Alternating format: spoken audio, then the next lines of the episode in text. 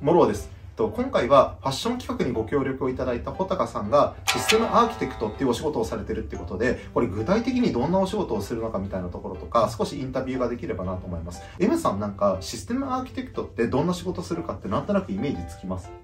そうですね。なんか設計うん。系かなっていうことぐらいですかね、じゃあせっかくなので、えっと、どんなお仕事かって簡単に、あの、ぜひ、なんか簡単に解説をお願いできますか？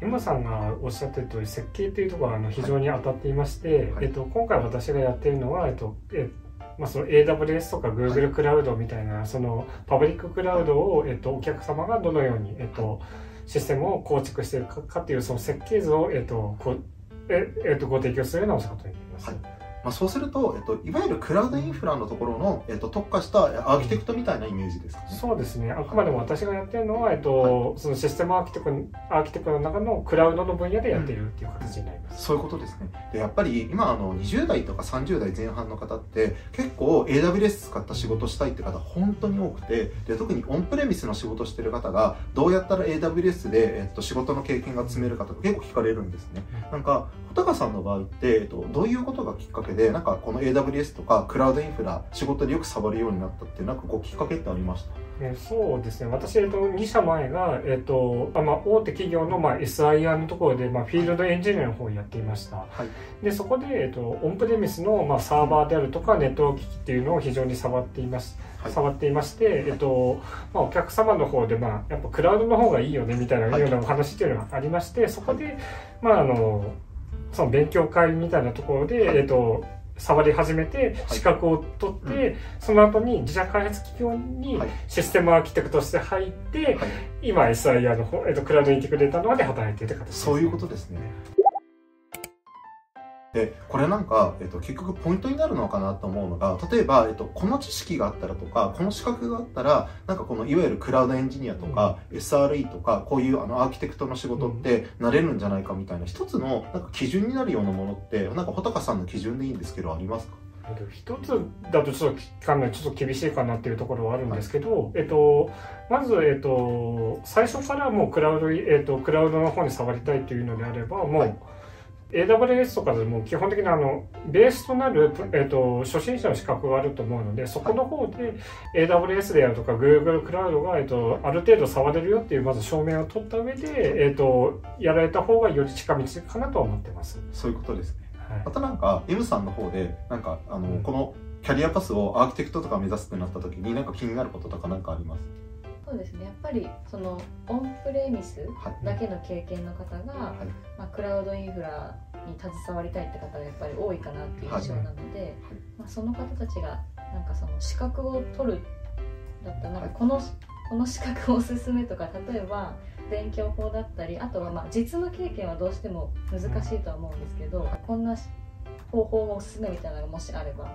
い。うん知りたいです。はい、えっ、と、まず、えっ、と、オンプレはオンプレの知識っていうのが非常に重要なので、はい。えっ、と、そこはクラウドインテグレーターに入社した後、えっ、と、非常に、えっ、と、有効な、うん。えっ、とアドバンテージにはなるので、はい。その、やられてるオンプレの業務っていうのは非常に、えっ、と、役に立ちますと。はい。ただ、えっ、と、そこにやっぱ入るためには、はい。あの、やっぱベースとなる、えっと、資格とか知識っていうのが求められるので、はい。その AWS であるとか Google の、えっとまあ、初級、中級、上級っていうふうにあるんですけど、最低限ちょっと初級のものは持ってことですね。持っていて、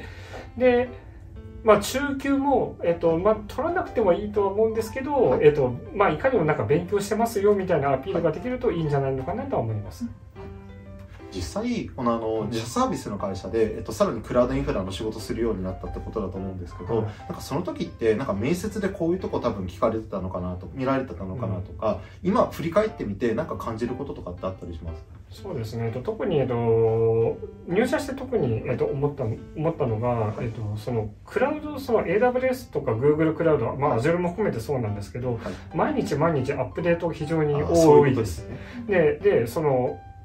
いや学ぶ姿勢というか自分で、えっとまあ、勉強ができるとかリスキリングができるっていう姿勢が、まあ、あの面接のとこでもなんかよく聞かれたんじゃないかなというふうに思ってます。ありがとうございます。最後これ、あの、二つ聞けたらなと思うのが、まあ、一つが、結構やっぱり世の中の方だと、比較的、この自社サービスの会社で、えっ、と、SRE とかクラウドエンジニアやるっていうのを、割と中間のゴールにしてる方って多いなと思ってて、まあ、その中で、まあ、クラウドインテグレーターで今お仕事されてるってことで、そこってなんか自社サービスの会社から、クラウドインテグレーターでやってみようと思ったなんか、決めたというか、こう、きっかけってどんな感じでしたそうですね。あのどうしても、えっと、自社開発企業の場合ですとその最初に技術選定に関われるのであれば、はい、えっと、非常に、えっと、魅力的なのかなというのは思ってはいるんですけどどうしてもその運用のフェーズとかになってしまうと、えっとリファえっと、リファクタリングっていってその元々の、えっと、作ったシステムを再構築するっていうようなフェーズがあるんですけど、はい、そこそこに、えっと、行かない限り技術選定ではほぼできないですと。はい、でなってくると、えっと、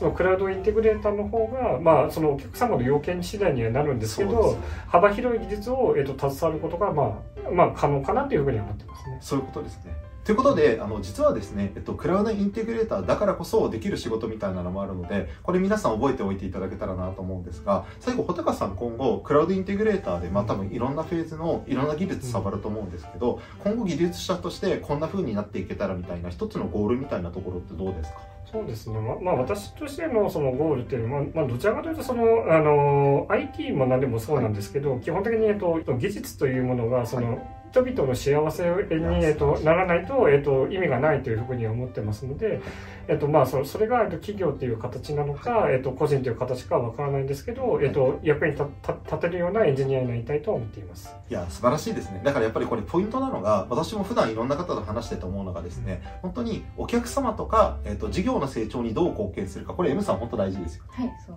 いや、そうなんです。だから結局のところ、自分のスキルを高めたいだけだとなかなか難しいので、ぜひこの穂高さんのですね、えっと、こういう素晴らしい、本当に、えっと、人をどう幸せにするかみたいなマインドっていうのを大事にしつつ、えっと、勉強を続けていただけると、このクラウドエンジニアとか、クラウドアーキテクタのお仕事ってチャンスが出てくるのかなってとこですね。ということで、えっと、すごく IT 業界の経験長い松高さんに今回はアーキテクトってどんな仕事するんだろうってことで語っていただきました。ということで今日はありがとうございました。ありがとうございました。はい。はいじゃあお願いします。はい。えっ、ー、と、モロです。今日はですね、ファッション企画に、えっ、ー、と、今回ご協力いただいた穂高さんに、えっ、ー、と、今、システムアーキテクトとして、あの、お仕事されてる。もう一回行きましょう。はい、わかりました。えっと、モロです。今回は、システムアーキテクト、あ、もう、あれですね。はい。